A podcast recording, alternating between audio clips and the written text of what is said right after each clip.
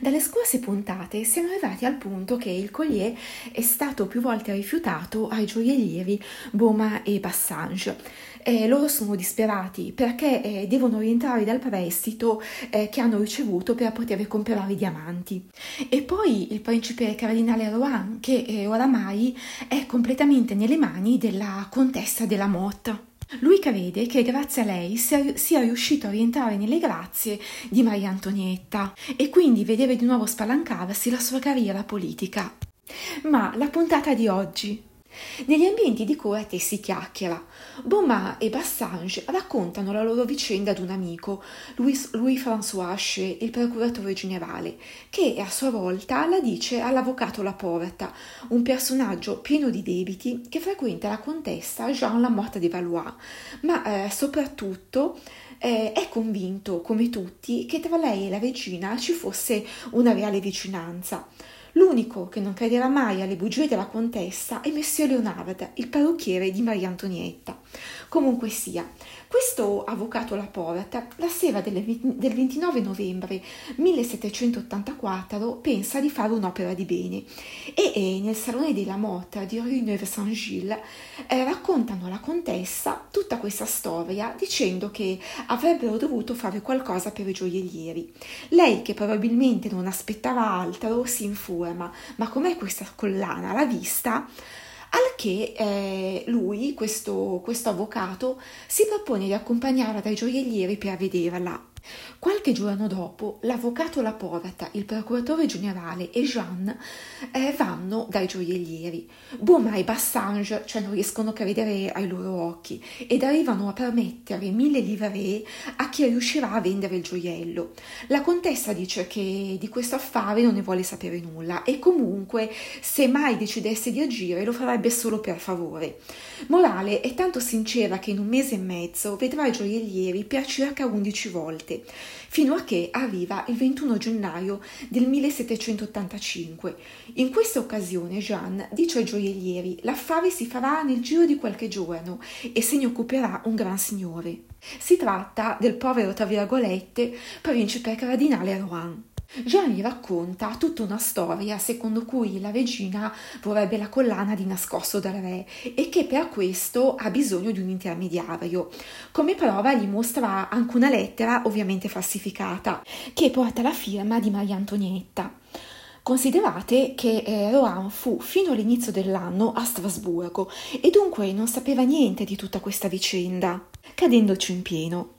Succede che il 24 gennaio vede la parura e lì comincia ad assalirgli il dubbio perché questa collana non ha un bel disegno, è pesante e grossa, quindi Rohan dice non può essere gusto di Maria Antonietta, ma poi pensa chi sono io per mettere in dubbio la volontà della regina e il 29 gennaio i gioiellieri vengono ricevuti nel suo hotel per fissare le condizioni.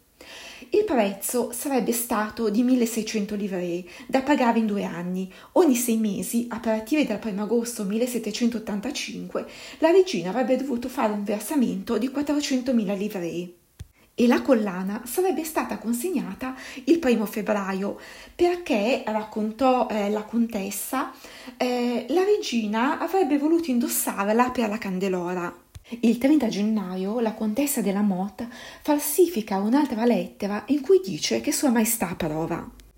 Intanto, nel giro di amici di Rohan faceva parte il conte Cagliostro, l'esoterista, perché Rohan sentiva che qualcosa non funzionava, un po' come quando non si osa dubitare, ma, ma si sa che, che c'è qualcosa che non gira.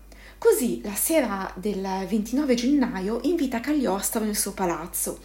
I domestici durante il processo eh, racconteranno il rito con mille candele e le invocazioni egiziane. Conclusione, Cagliostro dice a Rohan, tutto a posto, avanti così. E il primo febbraio la collana è consegnata. Jeanne allestisce la messa in scena e fa passare il suo amante per il valletto della regina. E mentre tutti credono che l'affare è andato a buon fine, la sera del primo febbraio la collana è di nuovo a Parigi, nella casa dei conti della Motte. Tende tirate, luci delle candele. I tre, la contessa, il marito e l'amante, smembrano questa preziosissima collana con un coltello da cucina e cominciano a tentare la vendita delle pietre. Amsterdam, Londra, ma c'è una prima incriminatura. L'amante della contessa vende ad un mercante ebreo che ha un negozio nel quartiere di Montmartre. Questo si insospettisce, dice questi diamanti sono rubati e, e, allora va a fare la denuncia alla polizia. Ma per la polizia va bene così, perché il figuro dice che sta agendo per ordine di un'altra dama amica della regina. Immaginate cosa succede dall'altra parte. Siccome per la Candelora è previsto che i regnanti cenino in pubblico, Rohan chiede al suo valletto da camera di accompagnare un ufficiale del reggimento dell'Alsazia per raccontargli come era vestita la regina, mentre Bassange a Versailles ci va direttamente. Ovviamente Maria Antonietta non indossa la collana. Siamo 3 febbraio, i gioiellieri cominciano ad avere qualche dubbio, ma la contessa riesce in un qualche modo a, tranquillizzar, a tranquillizzarli, organizzano cene, si vedono. Nel frattempo mostra la consueta miseria, addirittura il principe cardinale Rohan deve farsi garante di un debito della contessa. Ma ancora, il 12 maggio del 1785, Maria Antonietta non ha indossato il gioiello e allora tutti cominciano a farsi domande, compreso l'avvocato Laporte che aveva preso parte alla negoziazione. Ma la contessa della Motta ha la risposta. La regina la indosserà quando sarà stata pagata completamente. Dopodiché se ne va a Barsior Loeb, mostrando un lusso mai visto, ristrutturando, abbellendo e arredando la casa che avevano comperato, il fasto proprio, tanto che i signori del luogo, che prima l'avevano disprezzata, vedendo tutto quel denaro, si dissero, beh, allora mm, è una di noi. E qui mette in atto un altro colpo da maestro ai danni del principe cardinale Rohan. Jean de la Motte de Valois si traveste da uomo e va a piedi fino a Strasburgo, da Rohan, percorrendo 220 leghe e solo per dirgli che al suo ritorno a Parigi avrebbe incontrato la regina. Lui, eh, che eh, di questa contessa e di quello che diceva cominciava a dubitare, beh, da quel momento rinsaldò ogni possibile fiducia e credito. Resta che il 7 giugno il principe Rohan torna a Parigi, ma chiaramente non c'è nessun incontro con la sovrana. Arriva luglio, si avvicina il termine della prima rata del pagamento. La contessa, ai primi del mese, va da Rohan e, con la solita lettera falsificata a firma di Maria Antonietta, dice che la regina trova il collier troppo caro, la cifra che dovrà essere pagata ogni sei mesi sarà di eh, 200.000 livre. Al contrario, restituirà il gioiello. Quando il principe mette i gioiellieri a parte della cosa, questi non hanno altra alternativa che accettare. Anzi, le scrivono un biglietto con il contributo di Rohan eh, per ringraziarla ed un po' blandirla, in modo da scongiurare altri ritardi. Il testo diceva: Abbiamo accettato un nuovo accordo per zelo e sottomissione. Siamo pieni di felicità al pensiero che i più bei diamanti siano indossati dalla migliore delle regine e, e, poi decidono di consegnare questo biglietto personalmente, considerato che il 12 luglio Bomer avrebbe visto la regina perché c'era il battesimo del figlio del cognato e il re le aveva regalato un paio di orecchini ed una spilla e lui doveva andare a consegnarglieli.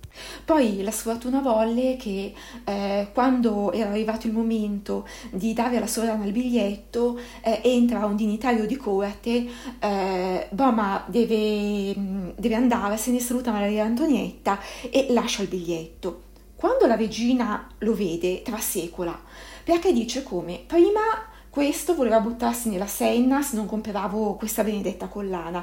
Adesso addirittura mi ringraziano e non si capisce bene per me, perché. E poi aggiunge: Quest'uomo ha sempre qualche follia nella testa, vive per il mio supplizio e quindi manda la sua dama di compagnia ad indagare. Ma Boma nel frattempo aveva già lasciato Versailles. Intanto Madame de la Motte aveva sempre da risolvere il problema della prima rata E un giorno, mentre si faceva fare il ritratto da Elisabeth Vigée-Lebrun, eh, che è tra l'altro la ritrattista della regina con i proventi delle taruffe, eh, la pettrice le dice: Beh, guarda, se devi chiedere soldi, l'uomo giusto è senz'altro Claude Baudard. A proposito, pensate che oltre all'hotel in Place Vendôme aveva anche comprato a Neuilly-sur-Seine una proprietà da ristrutturare, assoldò il migliore paesaggista dell'epoca e all'architetto disse fate quello che volete purché sia costoso. Ora la contessa sapeva che eh, Baudard era amico di Rohan, quindi pensò ecco la soluzione chiaramente facendola passare per una volontà eh, di Maria Antonietta. Ma eh, Baudard, quando Rohan eh, gli chiese soldi, disse come prestare 400.000 livre per pagare un collier fatto di diamanti per comprare i quali ne ho prestati 800.000. Dice poi, per me va bene, ma io voglio la lettera della regina che chiede di rivolgersi a me. Il risultato non se ne fa niente, perché la contessa della Motta è rifiuta di consegnare la missiva in pegno. Mentre per Boma e Bassage c'è un risvolto molto negativo, eh, perché a questo punto Baudard si rende conto che eh, non potranno pagare e quindi diventa molto molto molto pressante. A questo punto la contessa eh, escogita un nuovo piano va da un notaio, un certo Minghe, e deposita alcuni diamanti a fronte di un prestito di 35.000 livree. L'idea è darne 30.000 ai gioiellieri dicendo che eh, Maria Antonietta avrebbe pagato l'intero importo della collana il primo ottobre, ma Boma e Bassange rifiutano. Lei, sentendo che la, staruf- la taruffa sta per venire allo scoperto, il 3 agosto manda un suo uomo da Boma e Bassange eh, per eh, avvisarli che la firma delle lettere è falsa e accusa di tutto l'intrigo Rohan, il quale per la vergogna non avrebbe potuto fare altro che pagare senza denunciare. Ma eh, le cose andavano diversamente perché eh, i gioiellieri, eh, saputa la notizia, corrono di nuovo a Versailles. La dama di compagnia della regina eh, li intercetta e dice guardate è vero la firma è falsa. A questo punto Rohan sarà arrestato il 15 agosto e portato alla Bastiglia. Però il carcere non era quello della rivoluzione, ai nobili venivano dati gli appartamenti e, e lui addirittura ci organizzò una festa.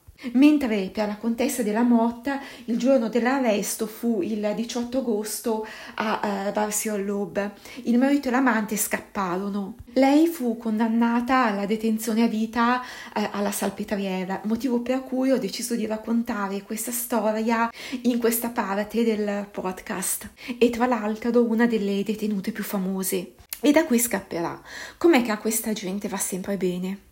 Ma se può esserci persona peggiore, suo marito Antoine de la Motte tornò a Parigi dopo la rivoluzione e visse eh, del ricatto alla famiglia del principe cardinale Rohan, eh, paventando chissà quali cose che avrebbe dichiarato in pubblico. Grazie per aver ascoltato questa lunghissima puntata e alla prossima.